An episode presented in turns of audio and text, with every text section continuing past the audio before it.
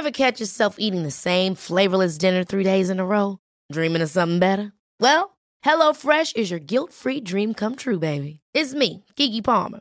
Let's wake up those taste buds with hot, juicy pecan crusted chicken or garlic butter shrimp scampi.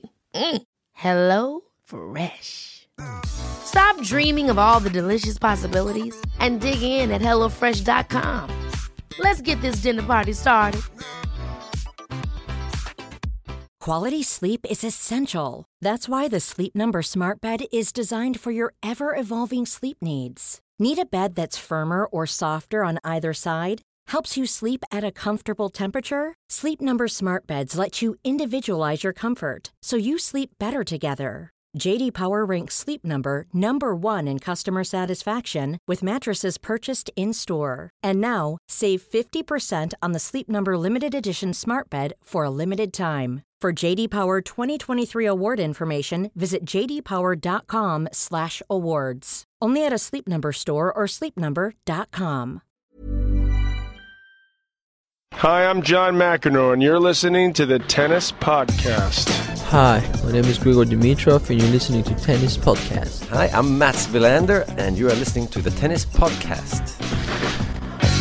Well, hello and welcome to the Tennis Podcast. We record this episode a few days before you are hearing it because we find ourselves, Catherine Whitaker and myself, inside the headquarters of British Tennis, the Lawn Tennis Association at the National Tennis Centre. Catherine, these are very nice surroundings, lots of tennis courts, unfortunately being splattered by rain at the moment, so you and I can't have that rematch that I've been after for such a long time. You're never going to have that, David. That's all I've got on you at the moment, that, that one victory over you, because it's not going very well predictions wise, is it? No, just to bring you up to date, uh, although we still have a few days until you hear this, I'm currently, I think, 14 7 ahead, is eight, it? Eight. That extra point is very important. 14 8 you are but you know it can all change. It can all change. If i if i correctly predict one match including the set score and the game score that's that's five points right there. So you know just uh, watch your back. Yeah that's likely.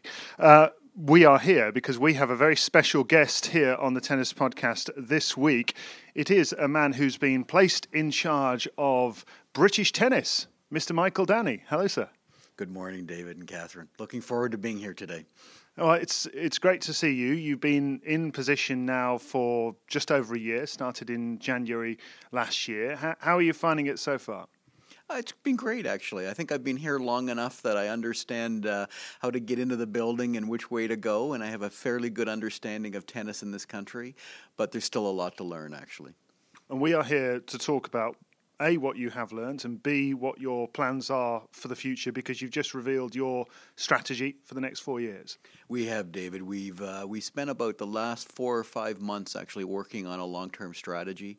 This is something that every business needs and we wanted to take our time and i actually asked the board if we could start it in the summer because i wanted the first six months to really get my knowledge base up.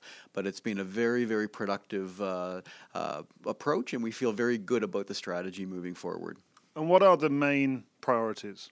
Well, it starts with participation and it ends with participation. So, uh, as you probably know, we have a new mission, which is to get more people playing tennis more often. And unfortunately, our sport is not growing. Uh, we're seeing a, an ongoing decline in monthly and weekly players, and that's something that we have to work with our partners to reverse. So that the strategy is really rooted in reversing, or first of all, stemming that decline, reversing it, and getting growth and participation. And your background is that you've obviously worked at other major sports teams and businesses, and you spent nine years at Tennis Canada. I imagine with a similar kind of mission statement. Uh, very much so, actually. Like, you know, the, Federation of Tennis, whether it's in Great Britain or Canada or the U- US or Australia, fundamentally we're all facing the same issues is how we get our sports growing. And so I think the learning that I got from tennis can be tennis Canada can be applied here, but the scale's bigger here. And I think we've got some some deeper challenges that we've got to address in this country. And what are they? Well, I think fundamentally the difference between the two countries in Canada, you had a country that really didn't have a rich history in tennis, and that country is benefiting from the success of Milos and Eugenie Bouchard right now, and because you're just getting far more coverage on TV and radio and the media, and that's helping grow the sport. We're a more developed nation, we're a more mature ma- nation, and I think we've got to go deeper in terms of making sure the the basics are in right. So, for example, we've got to help the clubs. We've got to be a better service organization of the clubs and attract the clubs, which are the bedrock of our sport here. Help them actually appeal to a younger audience. You know, one of the fundamental problems we face in this country is half the members of clubs are over 55 years of age. And that's great that we've got the older generation playing tennis, but we need to appeal to that, you know, 10 to 25 year old and the young adults and get them into the clubs. So that's one of the fundamental changes we've got to work on. How do you do it? Well, I think it's about best practices. So we believe if we've got 2,700 clubs out in the network, there are some clubs out there that are doing really good things attracting a younger audience. What we've got to do is actually get that information and then disseminate it back to the club network. Uh, and I also think it's important that we focus on the clubs that truly want to grow not all clubs in this nation really want to grow their membership. They may be satisfied with X number of members, they can get courts. But we also know the majority of clubs have told us in research they actually want to grow that younger audience. So we need to help them through best practices. And you mentioned appealing to the younger audiences. Now, I, know part of uh, the strategy that has been outlined is an investment, an extra investment in marketing. What, what is the, the thinking behind that? Well, you know, I'm a marketer at heart. I was trained in what's called packaged goods marketing back in the 80s, and uh, I believe in the power of marketing. And the uh, the example I'll cite, and, and this is really a, I think, a, a, criticism of most national governing bodies in tennis and outside of tennis. We tend to play in what we call the push game. It's about pushing the product out there. So, in our example, it's you know how do we help train coaches? How do we get the equipment out there? How do we get the programs out there? How do we make sure the park courts are in good shape or the club courts are in good shape. And all that needs to be done. But what we don't spend time on is pulling the product. And what that is, is promotion and advertising. And we need to look at tennis as a product how do we position it? How do we advertise it? So, the, one of the strategies we have is trying to jumpstart the summer season, for example. You know, our player profile, which shouldn't surprise you, most of the participation peaks in July. That's when the weather's great and we've got the world's best tennis tournament helping us in Wimbledon. Can we actually get more of those people that play tennis in the parks in July paying, Pay, uh, playing in May and June? Well, advertising is going to be part of it. Just like if we were an ice cream company, you'd be doing advertising before the summer. We should be doing advertising to try to change behavior and get people to say, this is why you should be playing a little earlier those are the type of things that marketing can do. And I mentioned the weather out there just at the moment. It's it's not very nice. How does one get around that fact that you know you can't always use these courts when it's raining? Well, I think it's something we've got to accept. Like we realize, you know, our sport is never going to have really high participation outdoors in December, January, February. It's just not going to happen because the weather is unpredictable and it tends to be rainy.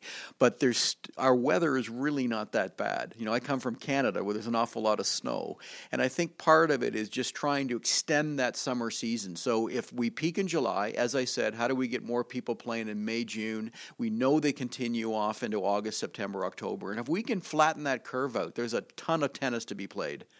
Also, Catherine is a great example of somebody who doesn't need good weather to play tennis, do you, Catherine?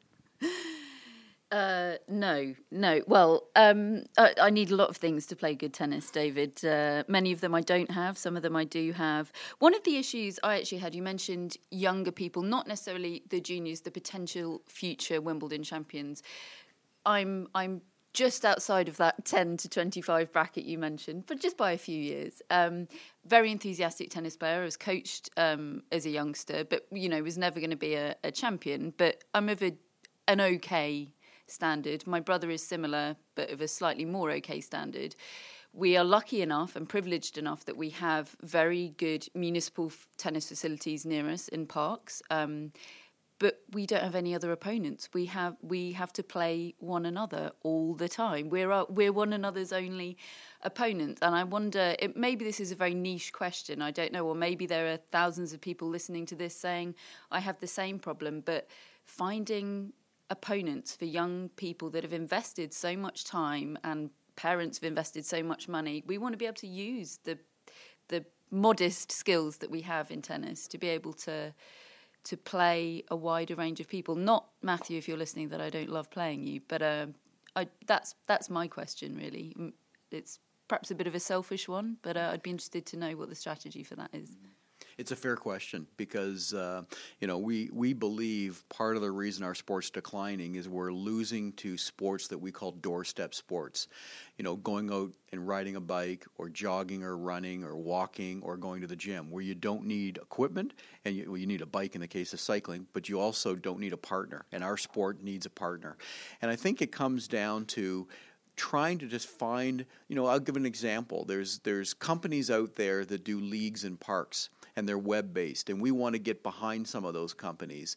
And how do we actually help set up infrastructure that's quite simple, that can be web based, where you sign up at your local authority, you go to a website, we match you with like, like, like quality players, and you then arrange your own matches and you play in box leagues. We know we can get behind these kind of companies. And we think, you know, in our strat plan, we actually say with it, we think there's about 4,000 players doing that in parks right now. We think it could be 30 or 40,000 in four years. It's about getting behind that kind of approach, which should work actually. It's about connecting people to play. Do you have any um, timeline in mind for for the, the differences you want to see happening? Well, it's a four year plan. And uh, there's a reason why it's a four year plan because we know not all can be done in the first year. Like the marketing one is a prime example. We believe if we can prove it can work, we want a national campaign by 17 or 18. But we're not going to get out there in 15 and 16 with a national campaign because we've got to do testing. We're not going to go spend millions of pounds in advertising if we can't prove it works. So we'll, we'll do that testing in the next 24 months. So a lot of the programming is being tiered over time. And that's why.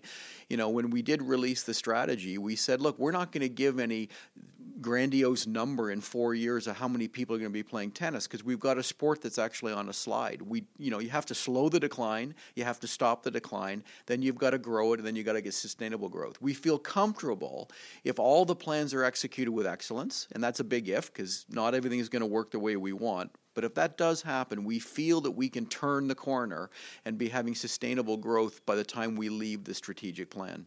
And I suppose the the the, the view is that if you grow that base, the more chance you've got, shim- simply by the question of numbers, to get more top class tennis players in the long run.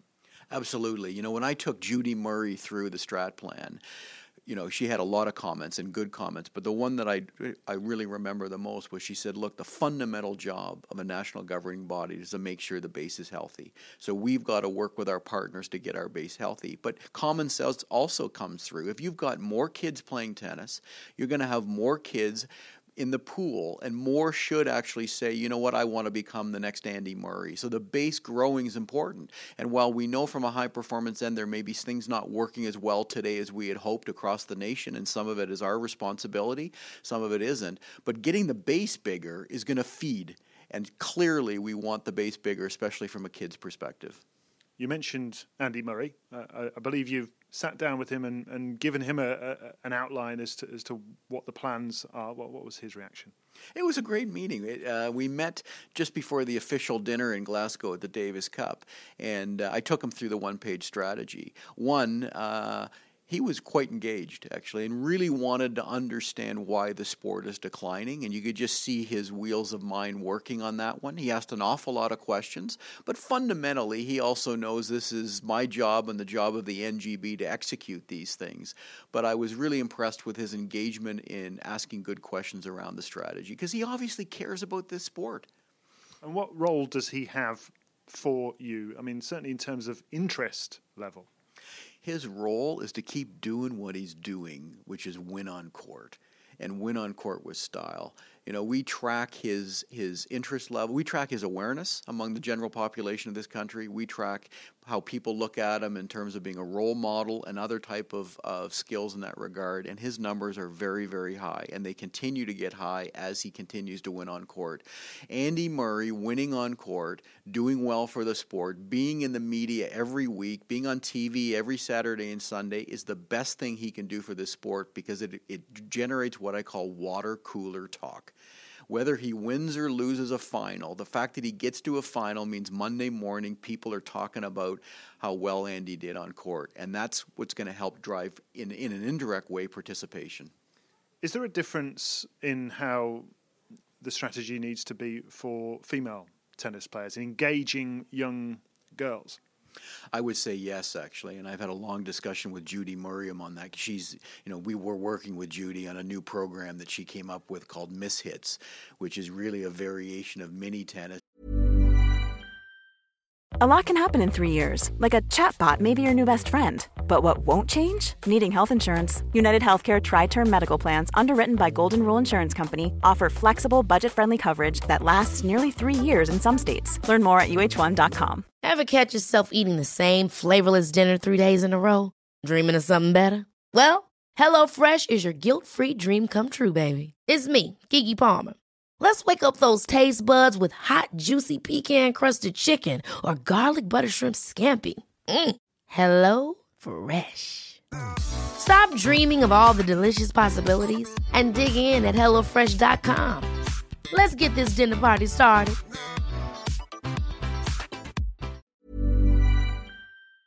This edition of the Tennis Podcast is sponsored by Tennis Channel, and Tennis Channel Plus is the place to watch the French Open. They've got every court live, and you can watch on your phone or on your smart TV in HD. Sounds great. There's genuinely nothing I like more than watching multiple courts with matches everywhere.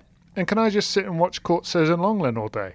You sure can, David. Wherever the stories are, the rivalries emerge, and the generations clash, you can watch it all with daily live coverage beginning on Monday, May the 20th. Be there when it happens by subscribing to Tennis Channel Plus to stream daily coverage of Roland Garros. Use promo code TennisPod20 for 20% off your annual subscription that's targeted for young females. And it's rooted in the fact that they are different than young males. Uh, and, you know, one of the fundamental things we know is, well, we think we need to be more team oriented with kids to begin with because kids like to play in teams and tennis can deliver a team product. It's even more important for young females.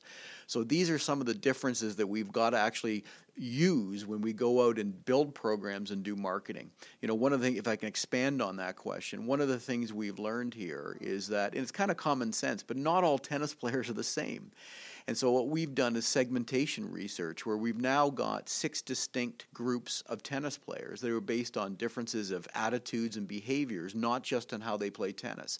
And so what we have to do is actually decide who we're targeting with one what product. It's no different than if you're a beer company. If you've got five different brands, how are you targeting the different beer consumers? We need to bring that same level of expertise in marketing. And so, you know, if I can go on on this one, there's three segments that we really, really believe there's great potential.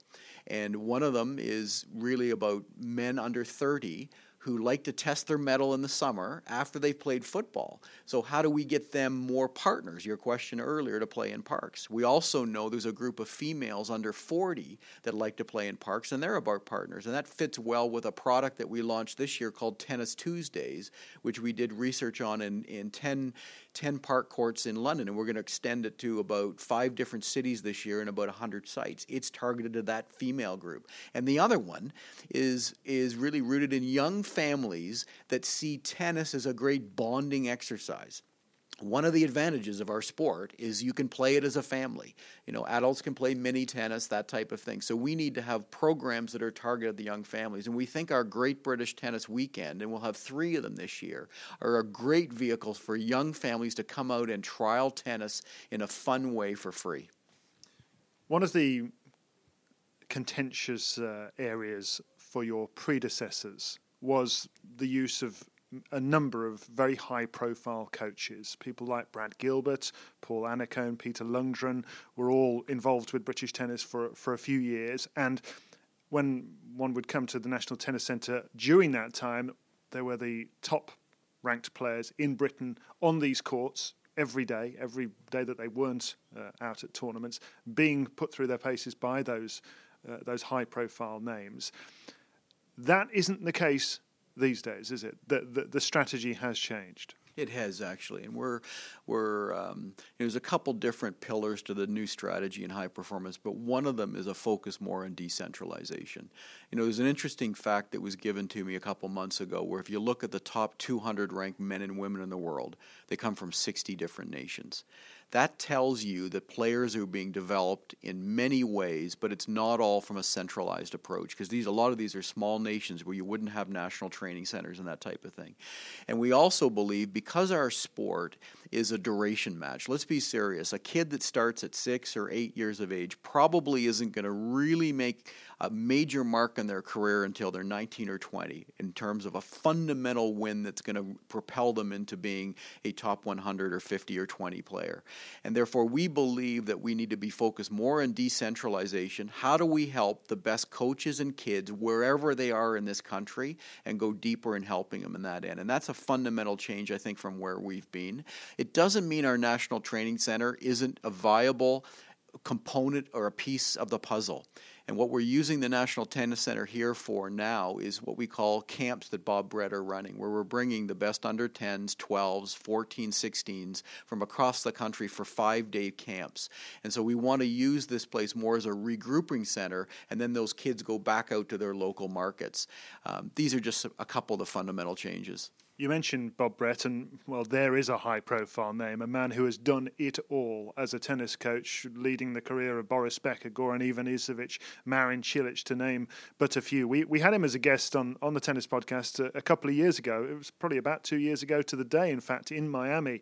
And he told us at the time about his experiences, his philosophy, how Harry Hopman brought him up as, as a tennis coach. And frankly, I was a, a, little bit shaken by it, imagining what it would be like to be on a, a tennis court with Bob Brett. What what is it that you brought him in for?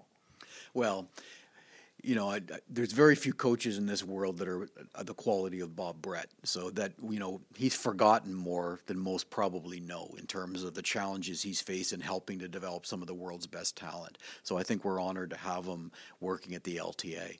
But we really want him here to make a difference around this country it's not just about working with one player. He's done that in the past and he's done it really, really well. What Bob wants to do is help build the next generation of British players. And that's why when we brought him in for his 60 day review of high performance tennis in this country, the miles he put on his car going around to all the different high performance centers, a lot of clubs, seeing what's out there is what we want Bob doing. We want him showing up, spending time working with coaches and kids. And that may be a fundamental change change from kind of the other high profile coaches we, we hired. They were directed more to work with just certain levels of talent. And what we want with Bob is him impacting more in this country and helping to build a legacy of success. So, one of the things we have Bob doing, and I don't know the number, but I think there's like 15 or 20 coaches, largely young coaches, that he's mentoring that's an important legacy that we need in this country because we need to help get the coaches that we think have potential to another level. And that's not arrogance from our end, but if you can have a Bob Brett spend time with some young coaches and you know, in terms of working with them on on court, that's an immense learning experience. So we've got to use Bob to benefit a wider group of kids and a wider group of coaches in this country. I described it as trying to clone Bob Brett and just drop him in, in different parts of the country so that you've effectively changing the culture. Very much so. And it's not easy because he's an independent coach. So it's not like he comes with a written Bible on how to do it. A lot of it's in his head.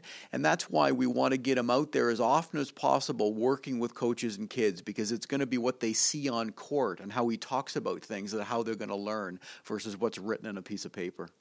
I know Bob Brett a little bit, Catherine. So, you know, if you want me to just um, have a word with him, see if you can improve your game for our next meeting if you can improve my predictions for me, that would be uh, that would be most welcome. It's you that needs the improvement in your game, David. I don't don't make me remind you of the score at the Albert Hall. Actually, Bob Brett has seen my backhand, Michael. It is one of the greatest moments of my uh, 41 years on the planet so far. When Bob Brett, when I was working for the ATP, uh, and I actually managed to blag my way onto the Monte Carlo Country Club court, and he walked in the distance, and he just sort of said, "Not bad."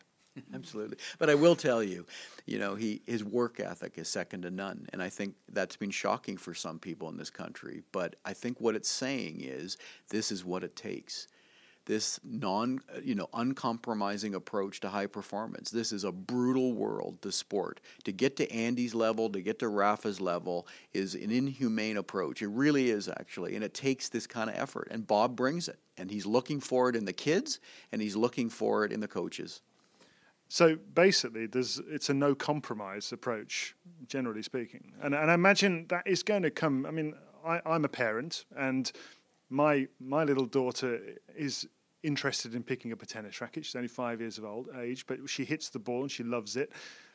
I, as a parent, I would probably have second thoughts in some regards as to whether I'd want to put her through that. But that's what's required, isn't it? Yeah, it's very difficult. But remember, too, a, a, a, player and a parent behind them that wants to see if they can get the professional ranks, even if they don't, there's a lot of fringe benefits that come the way. Like tennis teaches a lot of great values and behaviors, the discipline, the intensity, the focus that's required. All those things are life skills that are going to help those kids if they decide not to go professionally. We also know they can get college education free in certain parts of the world. Here in Britain, they can get a great education through tennis as well. So, those are other benefits that come through it. And if you become a great tennis player, but maybe not make it as a pro, you're probably going to use your game to help whatever you end up doing to make a living down the road. But truly, it is a very difficult process. It's a very difficult approach to get there, and it takes this kind of unrelentless commitment.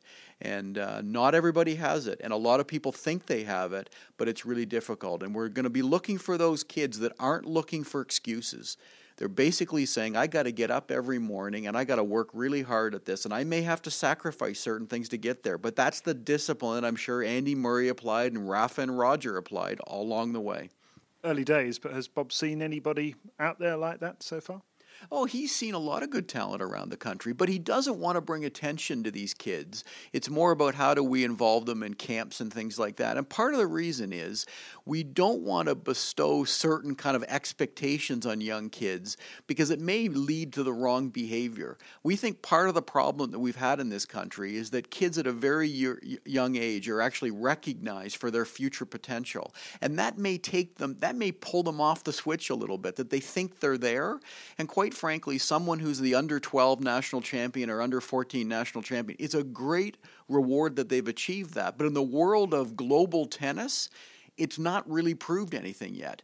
Um, we want them to have those achievements, but we want to also keep them hungry. It's about them coming back and saying, you know, Bob used to say to me all the time, while your players are sleeping, someone's training. And that's what's going on. And they've got to have that kind of mindset. Just like to finish, uh, Michael, by referencing the incredible scenes we had recently at the Davis Cup in Glasgow. It was uh, it was really something, and you were there. I saw you in the crowd, and I, I actually read a, an article with uh, Milos Raonic who who warned us that we were going to hear your voice at Davis Cup ties. He said you were you, you're not backwards in coming forwards in terms of giving support. What was that experience like?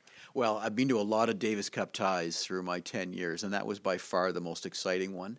Um, it, for me, Davis Cup and Fed Cup at this level, there is no better tennis because it removes the two words I dislike the most in our sport, which is quiet, please.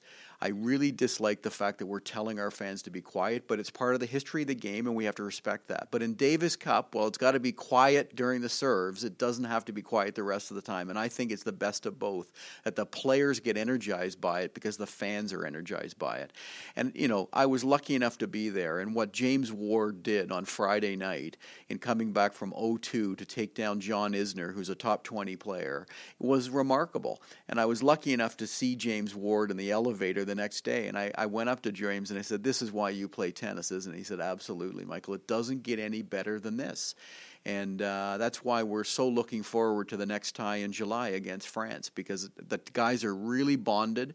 They know they've got a chance, and it's very, very special. We've heard this through the grapevine that it's very special for individual players that compete every day on their individual background or backing in that regard. To play as a team and to play for their country and play for their nation is very, very special because it's so unique for them that they don't do it very often.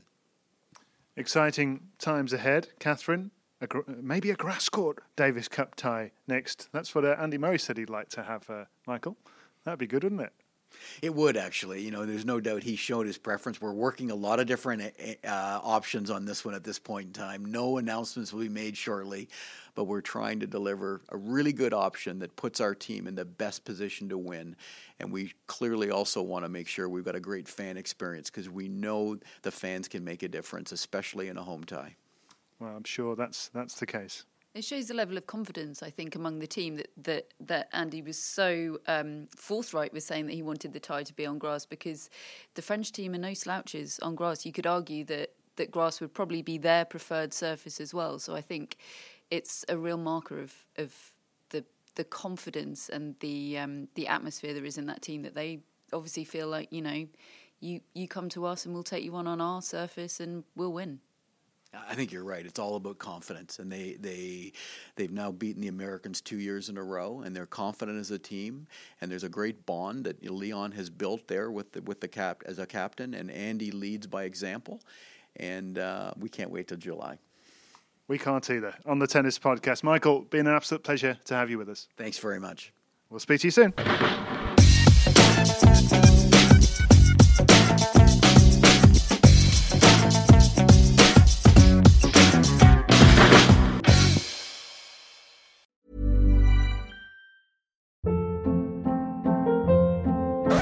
Hold up. What was that? Boring. No flavor. That was as bad as those leftovers you ate all week. Keke Palmer here, and it's time to say hello to something fresh and guilt-free. Hello Fresh. Jazz up dinner with pecan-crusted chicken or garlic butter shrimp scampi. Now that's music to my mouth. Hello Fresh. Let's get this dinner party started. Discover all the delicious possibilities at hellofresh.com. The secret to visibly firmer, summer ready skin is here. Osea's number one best selling Undaria Algae Body Oil. Clinically proven to instantly improve skin elasticity and transform dull, dry skin to silky, soft, and unbelievably glowing. Rich yet never greasy, Undaria Algae Body Oil is formulated with sustainably sourced seaweed to help replenish the skin's moisture barrier and seven nourishing active botanical oils for results you can see and feel all over. The best part? It's signature scent. A blend of freshly squeezed grapefruit, cypress, and mango mandarin transports you to sun kissed summer days. This all natural scent is unforgettable. Everything Osea makes is clean, vegan, cruelty free, and climate neutral certified, so you never have to choose between your values and your best skin. Get healthy, glowing skin for summer with clean vegan skincare from Osea. Get 10% off your first order site wide with code GLOW at OseaMalibu.com. That's O S E A Malibu.com code GLOW.